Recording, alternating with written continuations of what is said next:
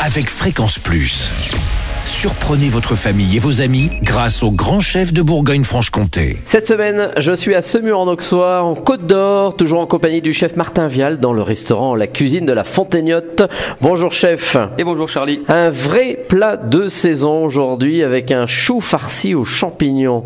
Alors, euh, ce chou farci, on le fait comme les, les Anglais ou on le fait à notre façon De l'autre façon quand même. Bon, alors on le choisit où ce chou farci? Vous le prenez où vous Je, vais- je le prends chez mon maraîcher bio, au Mhm. Moulin de Bro. Il s'appelle Luc Risetti. D'accord. Il fait son marché euh, à la maison, si je puis D'accord. dire. Ah oui, on va les chez lui. soirs à 17h. Voilà. D'accord. Et on choisit les légumes que l'on veut. Exactement, il y a des super légumes, grande variété. Ils sont surtout, surtout super bons.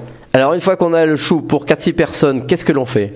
On, pr- on prend les premières feuilles, on les met à blanchir pendant 5 à 6 minutes Mhm. à l'eau bouillante salée, c'est très important, puis on les refroidit. Ensuite, on va venir tapisser euh, soit un moule à, à gâteau, soit un, un joli saladier.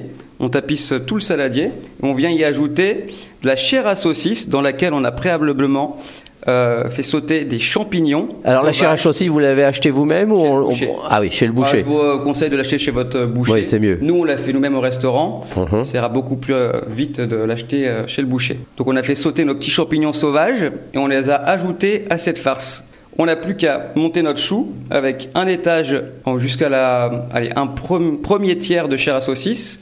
Au préalable, on aura cuisiné l'intérieur du chou, tout ce qui nous reste. On l'a fait tomber comme la suée de poireau tout à l'heure, tout doucement au beurre à, à couvert. Ça va rendre toute son eau et ça va se concentrer en goût.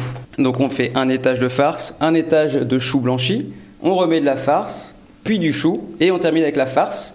Et normalement, il doit vous rester 2-3 feuilles euh, des premières blanchies. Et on referme le tout comme un gâteau. On vient mettre ça dans une cocotte. On y met euh, les légumes racines du moment, du pané, de la carotte, Ah oui, du carrément. D'accord. euh, quand même pour se donner bonne conscience. On les met autour du chou, on ferme la cocotte et là on met ça au four. Une heure, une heure trente, ça dépend de la, de la puissance de votre four. Je dirais plutôt 1h30 à 2h à 160 degrés. Une cuisson douce, mais là tous les arômes vont se mélanger et ça devrait être sympa une fois qu'on ouvre le couvercle. Ah oui, très bien. Alors quand je dis que c'est un plat végan, c'est à moitié, hein, parce qu'il y a quand même la chair à saucisse, donc a dedans. c'est pas pour tout le monde. Voilà, c'est pas pour tout le monde. Les végans, ils enlèveront la chair à saucisse et mangeront que le chou. Merci Martin Vial Avec pour cette plaisir. nouvelle recette d'automne. En tous les cas, ici dans la cuisine de la Fontaignotte. Prochain et dernier épisode, ça sera le dessert. Et là, on va tomber sur un gâteau, l'irrésistible semurois. Vous en saurez plus dans ce prochain épisode. Et d'ici là, chouchoutez vos papilles. Chaque semaine, découvrez les meilleures recettes des grands chefs de Bourgogne-Franche-Comté.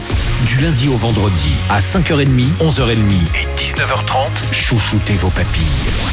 Fréquence Plus.